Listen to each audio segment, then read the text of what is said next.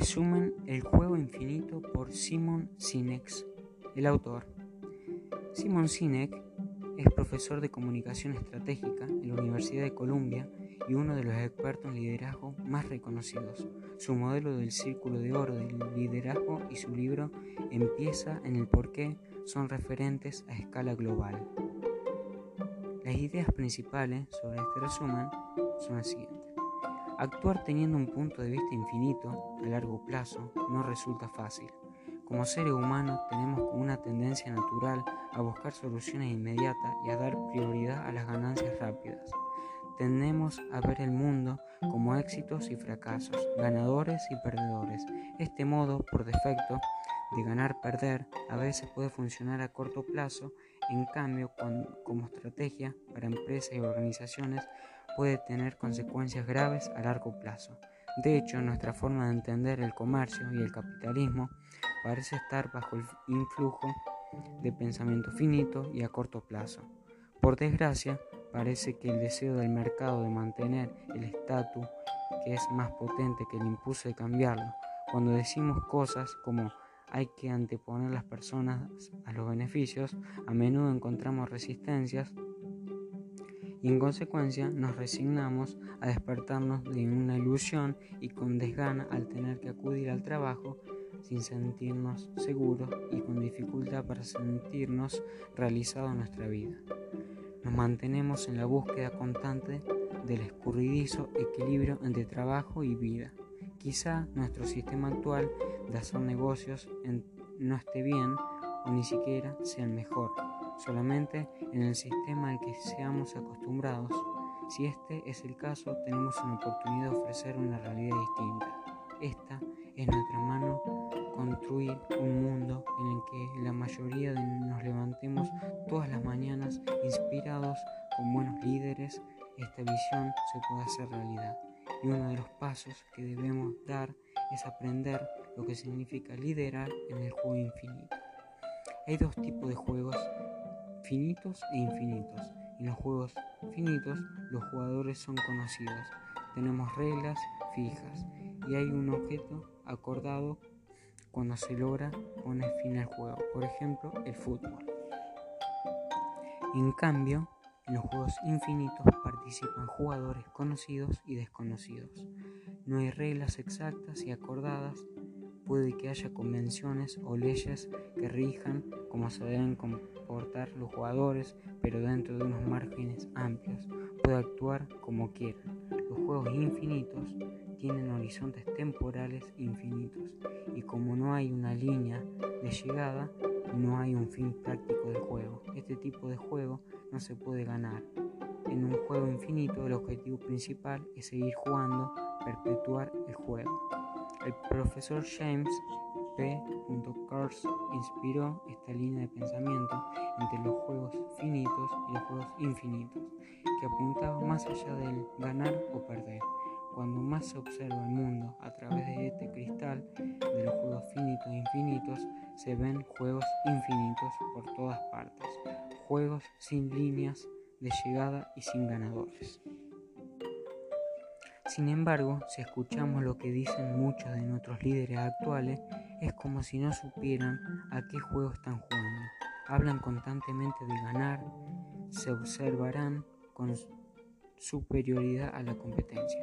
Y todo esto tiene sus consecuencias en la organización, porque cuando se lidera con una mentalidad finita, un juego infinito, surgen todo tipo de problemas. Los más comunes incluyen la reducción de la confianza, la cooperación y la innovación. En cambio, liderar con una mentalidad infinita, un juego infinito, nos sitúa en una mejor posición para seguir una dirección más positiva.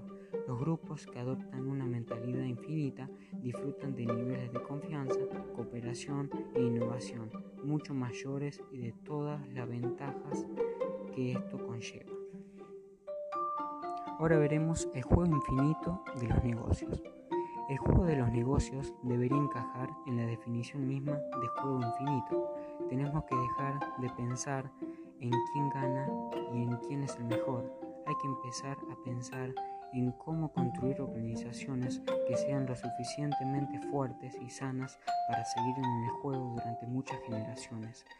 Lo irónicamente positivo es que la ventaja de pensar de esta forma suele contribuir a que las empresas sean también más fuertes en el corto plazo.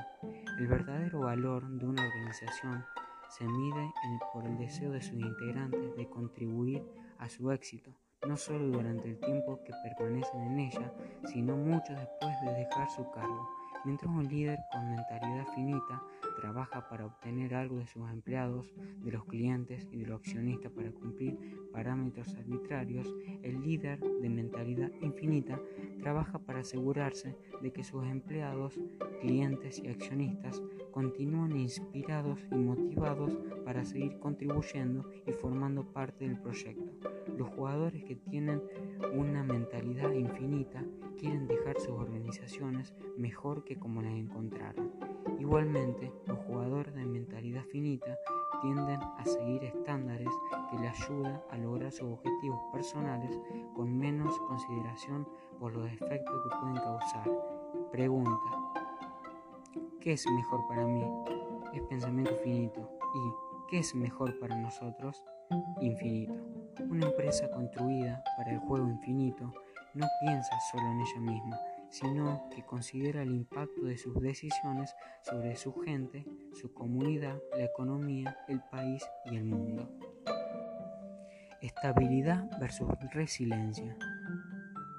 Los mismos factores que ayudan a las empresas a sobrevivir y a prosperar durante los buenos tiempos hacen que las empresas sean fuertes y resilientes en los tiempos difíciles. Una empresa construida para la resiliencia está constructurada para durar siempre. No es lo mismo que una empresa construida para la estabilidad. Por definición, la estabilidad trata de permanecer igual. De la forma, un líder de mentalidad finita utiliza los resultados de la empresa para demostrar el valor de su propia carrera profesional. En cambio, uno de mentalidad infinita utiliza la carrera para mejorar el valor a largo plazo de la empresa y solo parte de ese valor se cuenta en dinero. Cinco prácticas esenciales. Por desgracia, durante los últimos 30 o 40 años, el liderazgo de mentalidad finita ha pasado a ser el estándar moderno en los negocios. El liderazgo de una mentalidad finita es aceptado por Wall Street y se enseña en las escuelas de negocios. Al mismo tiempo, la vida útil de las empresas parece acortarse cada vez más. Según el estudio de Mike Kinsey, la vida útil media de una empresa SIP 500 ha caído más de 40 años desde la década de 1950, desde una medida en 61 años a menos de hoy en día. Y según el profesor Richard Foster de la Universidad de Yale, el tipo de cambio se hace a un ritmo más rápido que nunca. Cualquiera o cualquier líder que quiera adoptar una mentalidad infinita debe seguir cinco prácticas esenciales. Promover una causa justa, construir equipos de confianza, estudiar a los dignos rivales, prepararse para la flexibilidad existencial y demostrar la valentía para liderar.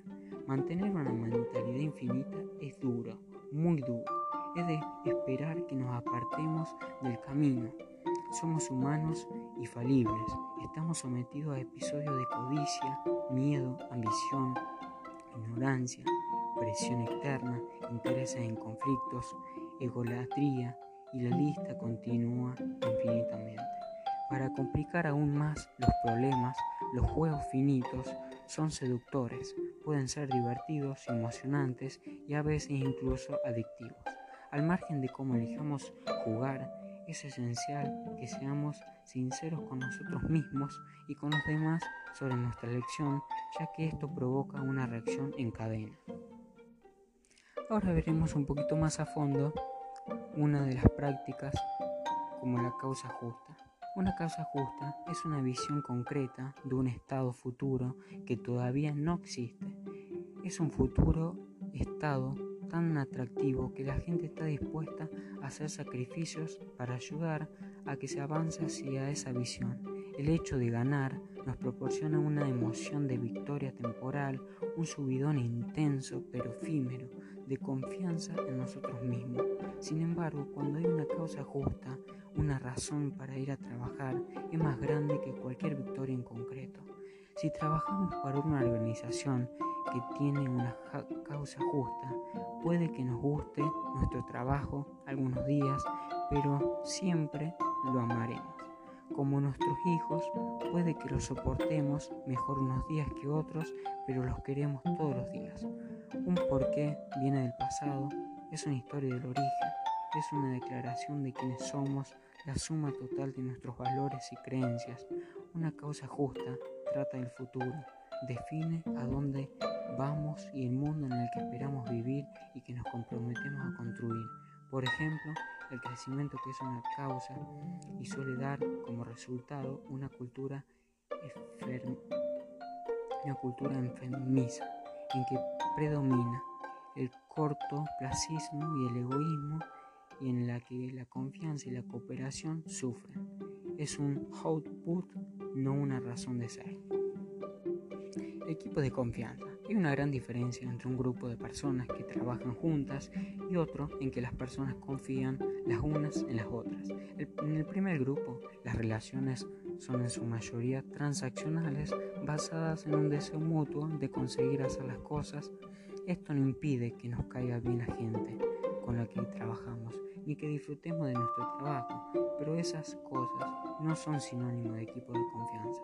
La confianza es un sentimiento es imposible que un líder nos exija que seamos felices o que nos impide algo en concreto. Del mismo modo, un líder no nos puede ordenar que confiemos en alguien. Para que desarrolle la confianza, tenemos que sentirnos seguros cuando nos expresamos. También tenemos que sentirnos seguros cuando, sentimos, cuando nos sentimos vulnerables. Cuando trabajamos en un equipo de confianza, nos sentimos a salvo. Cuando queremos expresar vulnerabilidad, para levantar la mano y admitir que hemos cometido un error, para ser sinceros sobre el rendimiento insuficiente, para responsabilizarnos de nuestro comportamiento y pedir ayuda. Construir una cultura basada en, la confianza conlleva mucho trabajo, pero primero se debe crear un espacio en el que la gente se sienta a salvo y cómoda para ser ella misma. Hay que cambiar la mentalidad para reconocer que se necesitan parámetros de confianza y rendimiento antes de poder evaluar el valor que aporta un individuo al equipo. Dignos rivales. Cuando vimos a los demás jugadores como a dignos rivales, eliminamos la presión de estar en una lucha en la que hay que ganar a toda costa y como consecuencia, por defecto, sentimos menos necesidad de actuar de forma poco ética o ilegal apoyar los valores con los que nos movemos es más importante que el marcador, lo que nos motiva a ser más honrados. En realidad, los dignos rivales no pueden ayudar a ser mejores en lo que hacemos, pero afortunadamente no suele ser de esta forma habitual de pensar. Por ejemplo, los líderes que juegan con una mentalidad finita suelen perder la oportunidad utilizar un trastorno de industria para aclarar su causa. Lo que hacen es doblar la apuesta del juego finito y limitarse a empezar a copiar lo que hacen los demás jugadores con la esperanza de que también les funcione a ellos.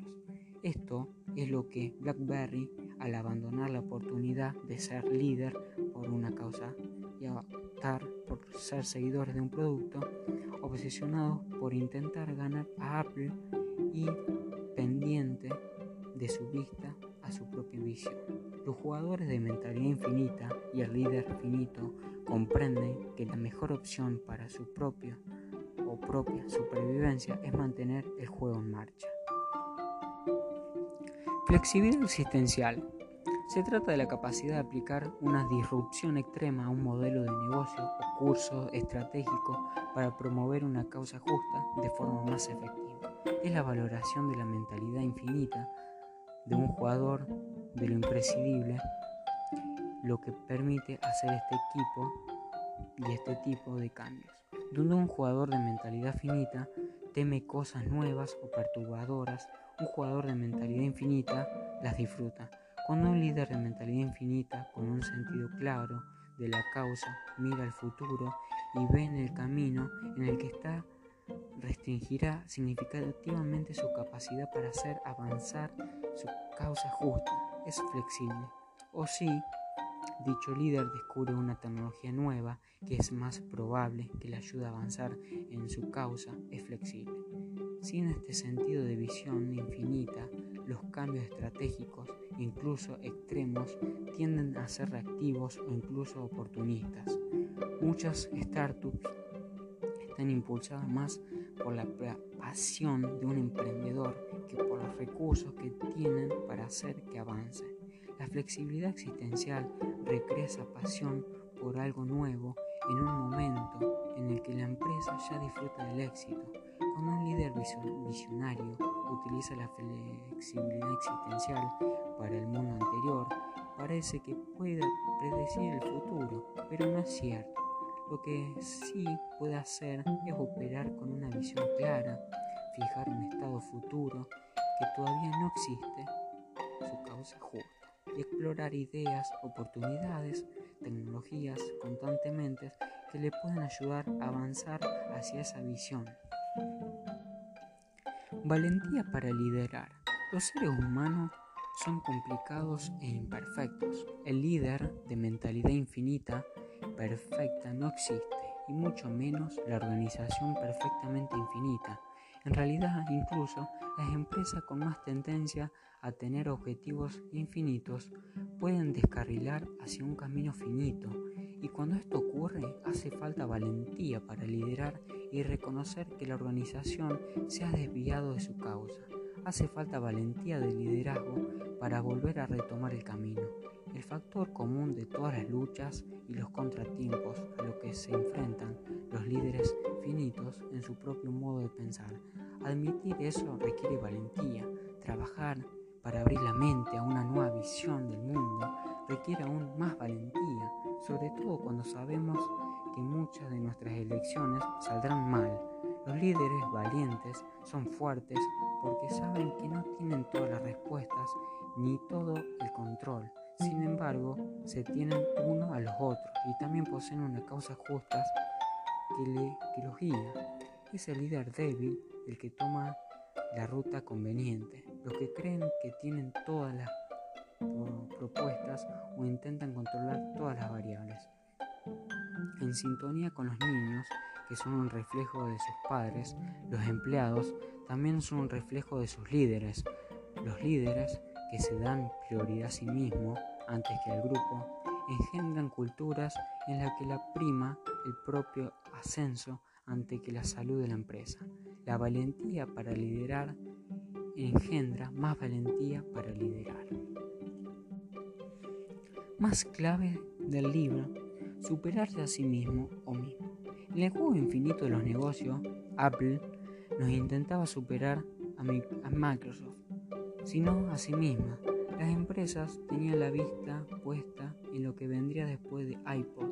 La mentalidad infinita de Apple les ayudaba a pensar no en lo poco común, sino en lo que va más allá de lo normal. Alrededor de un año después de la aparición de Microsoft Sign, Apple lanzó el primer iPhone.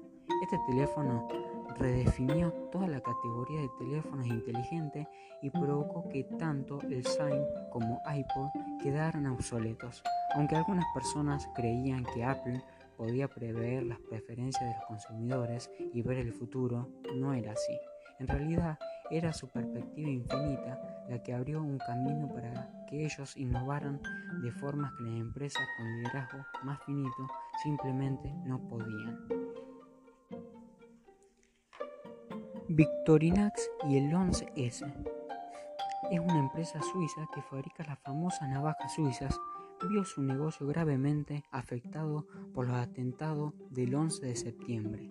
Por eso su sigla 11-S, al prohibirse llevar aquel tipo de objeto en el equipaje de mano. aquella navaja dejó de ser un objeto promocional omnipresente en las empresas.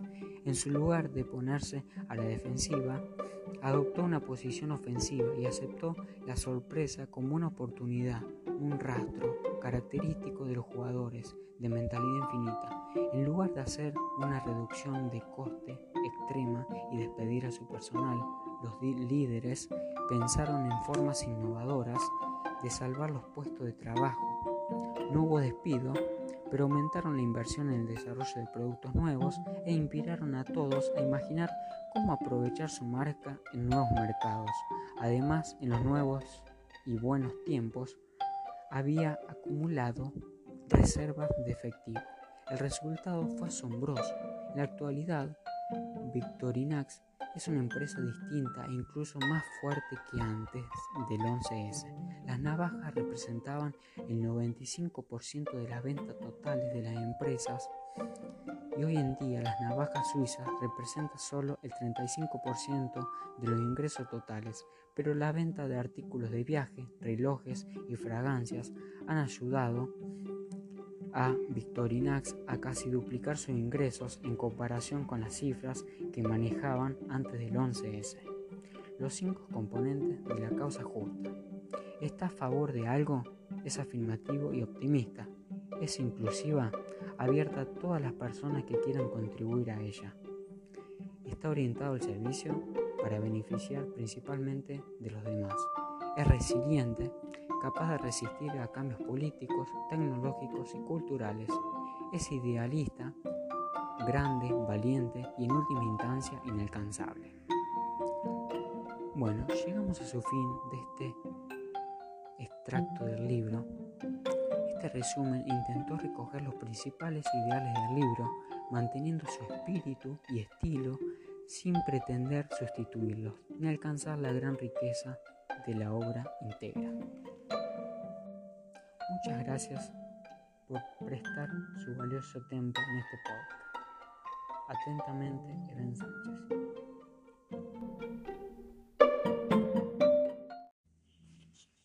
Resumen El juego infinito por Simon Sinek, el autor. Simon Sinek es profesor de comunicación estratégica en la Universidad de Columbia y uno de los expertos en liderazgo más reconocidos. Su modelo del círculo de oro del liderazgo y su libro empieza en el por qué son referentes a escala global. Las ideas principales sobre este resumen son las siguientes. Actuar teniendo un punto de vista infinito a largo plazo no resulta fácil.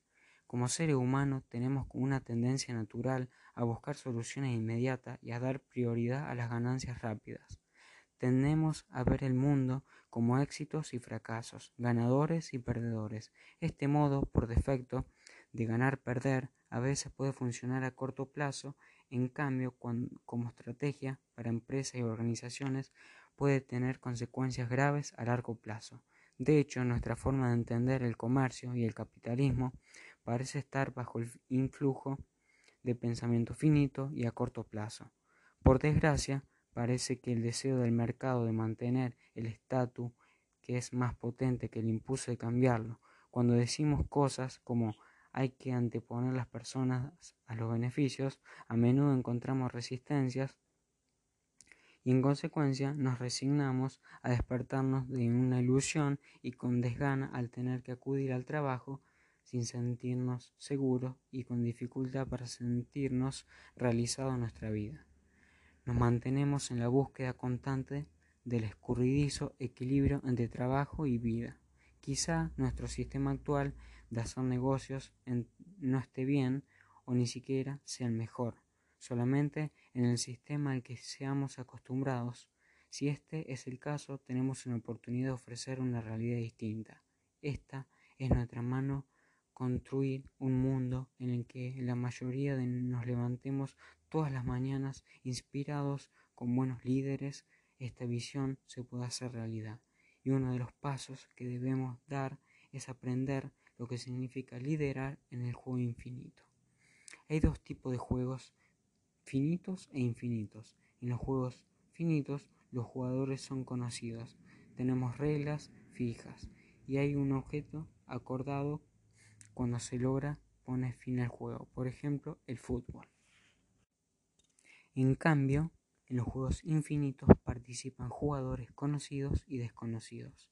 No hay reglas exactas y acordadas, puede que haya convenciones o leyes que rijan cómo se deben comportar los jugadores, pero dentro de unos márgenes amplios. Puede actuar como quieran. Los juegos infinitos tienen horizontes temporales infinitos y como no hay una línea de llegada, no hay un fin práctico del juego. Este tipo de juego no se puede ganar. En un juego infinito el objetivo principal es seguir jugando, perpetuar el juego. El profesor James P. inspiró esta línea de pensamiento entre los juegos finitos y los juegos infinitos, que apuntaba más allá del ganar o perder. Cuando más se observa el mundo a través de este cristal de los juegos finitos e infinitos, se ven juegos infinitos por todas partes, juegos sin líneas de llegada y sin ganadores. Sin embargo, si escuchamos lo que dicen muchos de nuestros líderes actuales, es como si no supieran a qué juego están jugando. Hablan constantemente de ganar, se observarán con superioridad a la competencia. Y todo esto tiene sus consecuencias en la organización, porque cuando se lidera con una mentalidad finita, un juego infinito, surgen todo tipo de problemas. Los más comunes incluyen la reducción de la confianza, la cooperación y la innovación. En cambio, liderar con una mentalidad infinita, un juego infinito, nos sitúa en una mejor posición para seguir una dirección más positiva. Los grupos que adoptan una mentalidad infinita disfrutan de niveles de confianza, cooperación e innovación mucho mayores y de todas las ventajas que esto conlleva. Ahora veremos el juego infinito de los negocios. El juego de los negocios debería encajar en la definición misma de juego infinito. Tenemos que dejar de pensar en quién gana y en quién es el mejor. Hay que empezar a pensar en cómo construir organizaciones que sean lo suficientemente fuertes y sanas para seguir en el juego durante muchas generaciones. Lo irónicamente positivo es que las ventajas de pensar de esta forma suele contribuir a que las empresas sean también más fuertes en el corto plazo. El verdadero valor de una organización se mide por el deseo de sus integrantes de contribuir a su éxito, no solo durante el tiempo que permanecen en ella, sino mucho después de dejar su cargo.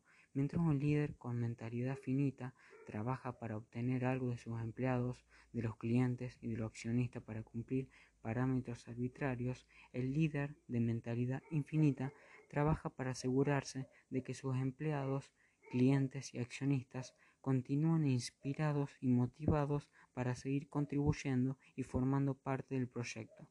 Los jugadores que tienen una mentalidad infinita quieren dejar sus organizaciones mejor que como las encontraron. Igualmente, los jugadores de mentalidad finita tienden a seguir estándares que les ayudan a lograr sus objetivos personales con menos consideración por los efectos que pueden causar. Pregunta. ¿Qué es mejor para mí? Es pensamiento finito. ¿Y qué es mejor para nosotros? Infinito. Una empresa construida para el juego infinito no piensa solo en ella misma, sino que considera el impacto de sus decisiones sobre su gente, su comunidad, la economía, el país y el mundo. Estabilidad versus resiliencia. Los mismos factores que ayudan a las empresas a sobrevivir y a prosperar durante los buenos tiempos hacen que las empresas sean fuertes y resilientes en los tiempos difíciles. Una empresa construida para la resiliencia está constructurada para durar siempre. No es lo mismo que una empresa construida para la estabilidad. Por definición, la estabilidad trata de permanecer igual. De la forma, un líder de mentalidad finita utiliza los resultados de la empresa para demostrar el valor de su propia carrera profesional. En cambio, uno de mentalidad infinita utiliza la carrera para mejorar el valor a largo plazo de la empresa y solo parte de ese valor se cuenta en dinero. Cinco prácticas esenciales. Por desgracia, durante los últimos 30 o 40 años, el liderazgo de mentalidad finita ha pasado a ser el estándar moderno en los negocios. El liderazgo de una mentalidad finita es aceptado por Wall Street y se enseña en las escuelas de negocios. Al mismo tiempo, la vida útil de las empresas parece acortarse cada vez más. Según el estudio de Mike Kinsey, la vida útil media de una empresa SIP 500 ha caído más de 40 años desde la década de 1950, desde una medida en 61 años a menos de hoy en día. Y según el profesor Richard Foster de la Universidad de Yale, el tipo de cambio se hace a un ritmo más rápido que nunca. Cualquiera o cualquier líder que quiera adoptar una mentalidad infinita debe seguir cinco prácticas esenciales. Promover una causa justa, construir equipos de confianza, estudiar a los dignos rivales, prepararse para la flexibilidad existencial y demostrar la valentía para liderar. Mantener una mentalidad infinita es duro, muy duro. Es de esperar que nos apartemos del camino. Somos humanos y falibles. Estamos sometidos a episodios de codicia, miedo, ambición, ignorancia, presión externa, intereses en conflictos, egolatría y la lista continúa infinitamente. Para complicar aún más los problemas, los juegos finitos son seductores, pueden ser divertidos emocionantes y a veces incluso adictivos. Al margen de cómo elijamos jugar, es esencial que seamos sinceros con nosotros mismos y con los demás sobre nuestra elección, ya que esto provoca una reacción en cadena. Ahora veremos un poquito más a fondo una de las prácticas como la causa justa. Una causa justa es una visión concreta de un estado futuro que todavía no existe. Es un futuro estado tan atractivo que la gente está dispuesta a hacer sacrificios para ayudar a que se avance hacia esa visión. El hecho de ganar nos proporciona una emoción de victoria temporal, un subidón intenso pero efímero, de confianza en nosotros mismos. Sin embargo, cuando hay una causa justa, una razón para ir a trabajar, es más grande que cualquier victoria en concreto. Si trabajamos para una organización que tiene una causa justa, puede que nos guste nuestro trabajo algunos días, pero siempre lo amaremos. Como nuestros hijos, puede que los soportemos mejor unos días que otros, pero los queremos todos los días. Un porqué viene del pasado, es una historia del origen, es una declaración de quienes somos, la suma total de nuestros valores y creencias. Una causa justa trata del futuro, define a dónde vamos y el mundo en el que esperamos vivir y que nos comprometemos a construir. Por ejemplo, el crecimiento que es una causa y suele dar como resultado una cultura, una cultura enfermiza en que predomina el cortoplacismo y el egoísmo y en la que la confianza y la cooperación sufren. Es un output, no una razón de ser. Equipo de confianza. Hay una gran diferencia entre un grupo de personas que trabajan juntas y otro en que las personas confían las unas en las otras en el primer grupo, las relaciones son en su mayoría transaccionales basadas en un deseo mutuo de conseguir hacer las cosas. Esto no impide que nos caiga bien la gente con la que trabajamos, ni que disfrutemos de nuestro trabajo, pero esas cosas no son sinónimo de equipo de confianza. La confianza es un sentimiento. Es imposible que un líder nos exija que seamos felices o que nos inspire algo en concreto. Del mismo modo, un líder no nos puede ordenar que confiemos en alguien. Para que desarrolle la confianza, tenemos que sentirnos seguros cuando nos expresamos. También tenemos que sentirnos seguros cuando, sentimos, cuando nos sentimos vulnerables. Cuando trabajamos en un equipo de confianza, nos sentimos a salvo. Cuando queremos expresar vulnerabilidad para levantar la mano y admitir que hemos cometido un error, para ser sinceros sobre el rendimiento insuficiente, para responsabilizarnos de nuestro comportamiento y pedir ayuda. Construir una cultura basada en, la confianza conlleva mucho trabajo, Pero primero se debe crear un espacio en el que la gente se sienta a salvo y cómoda para ser ella misma. Hay que cambiar la mentalidad para reconocer que se necesitan parámetros de confianza y rendimiento antes de poder evaluar el valor que aporta un individuo al equipo. Dignos rivales. Cuando vemos a los demás jugadores como a dignos rivales, eliminamos la presión de estar en una lucha en la que hay que ganar a toda costa y como consecuencia, por defecto, sentimos menos necesidad de actuar de forma poco ética o ilegal. Apoyar los valores con los que nos movemos es más importante que el marcador, lo que nos motiva a ser más honrados. En realidad, los dignos rivales no pueden ayudar a ser mejores en lo que hacemos, pero afortunadamente no suele ser de esta forma habitual de pensar.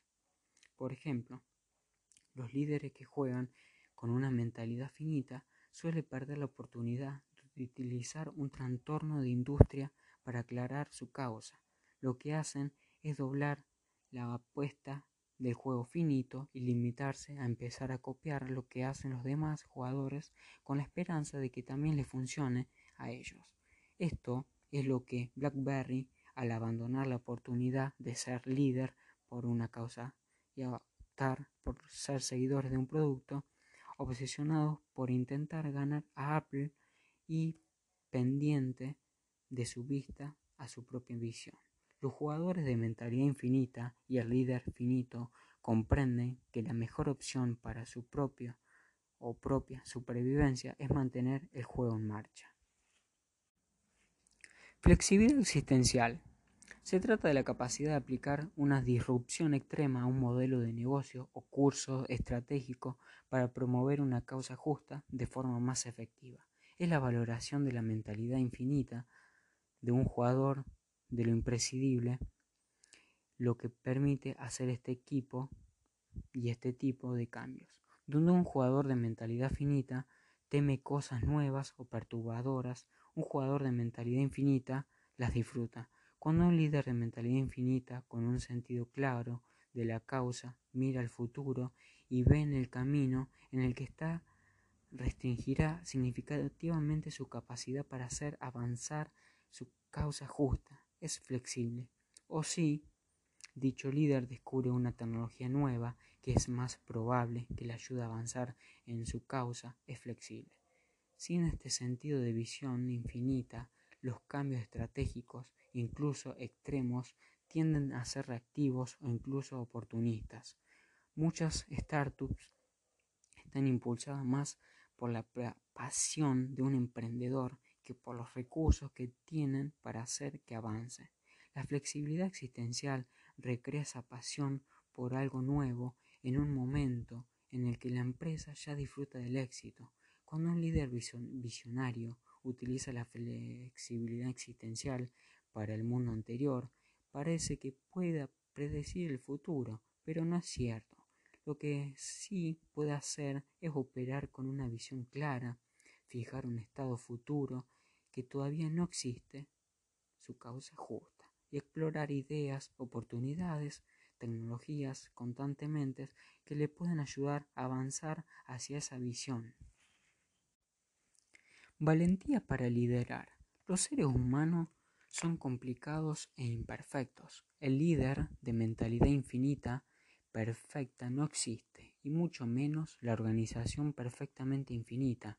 En realidad, incluso las empresas con más tendencia a tener objetivos infinitos pueden descarrilar hacia un camino finito, y cuando esto ocurre hace falta valentía para liderar y reconocer que la organización se ha desviado de su causa. Hace falta valentía de liderazgo para volver a retomar el camino. El factor común de todas las luchas y los contratiempos a los que se enfrentan los líderes finitos en su propio modo de pensar. Admitir eso requiere valentía. Trabajar para abrir la mente a una nueva visión del mundo requiere aún más valentía, sobre todo cuando sabemos que muchas de nuestras elecciones saldrán mal.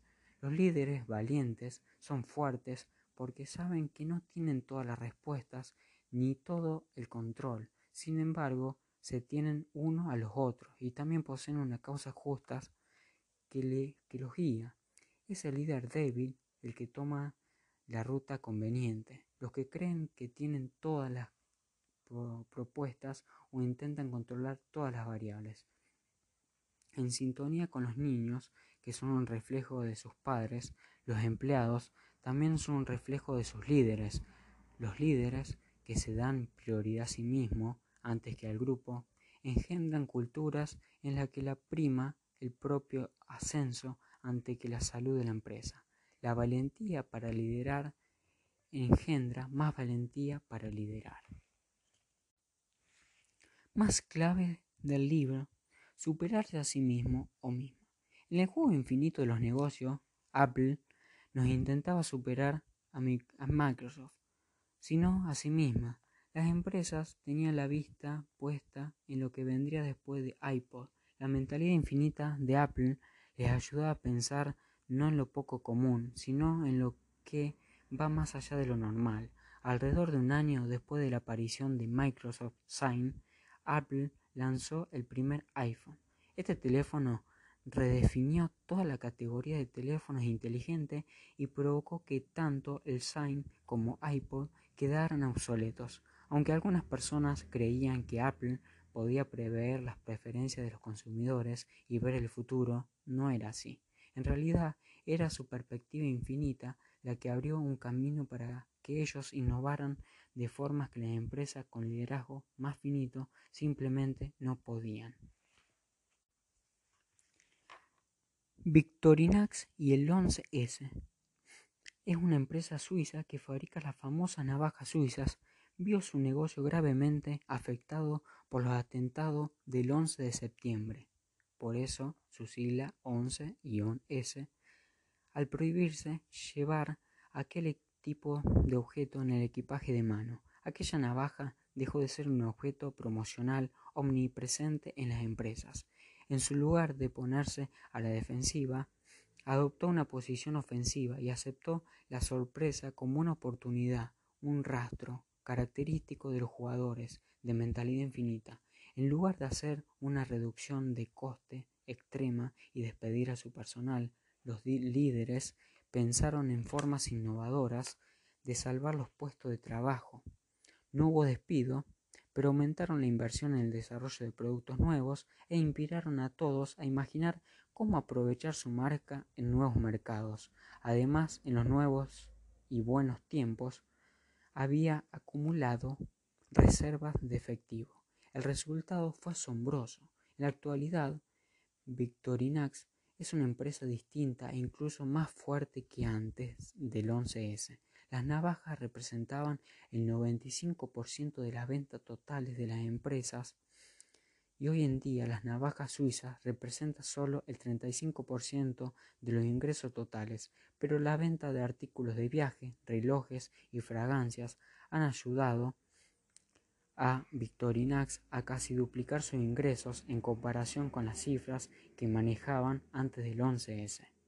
Los cinco componentes de la causa justa está a favor de algo, es afirmativo y optimista, es inclusiva, abierta a todas las personas que quieran contribuir a ella. Está orientado al servicio para beneficiar principalmente de los demás. Es resiliente, capaz de resistir a cambios políticos, tecnológicos y culturales. Es idealista, grande, valiente y en última instancia inalcanzable. Bueno, llegamos a su fin de este extracto del libro. Este resumen intentó recoger los principales ideales del libro, manteniendo su espíritu y estilo sin pretender sustituirlos ni alcanzar la gran riqueza de la obra íntegra. Muchas gracias por prestar su valioso tiempo en este podcast. Atentamente, Eben Sánchez.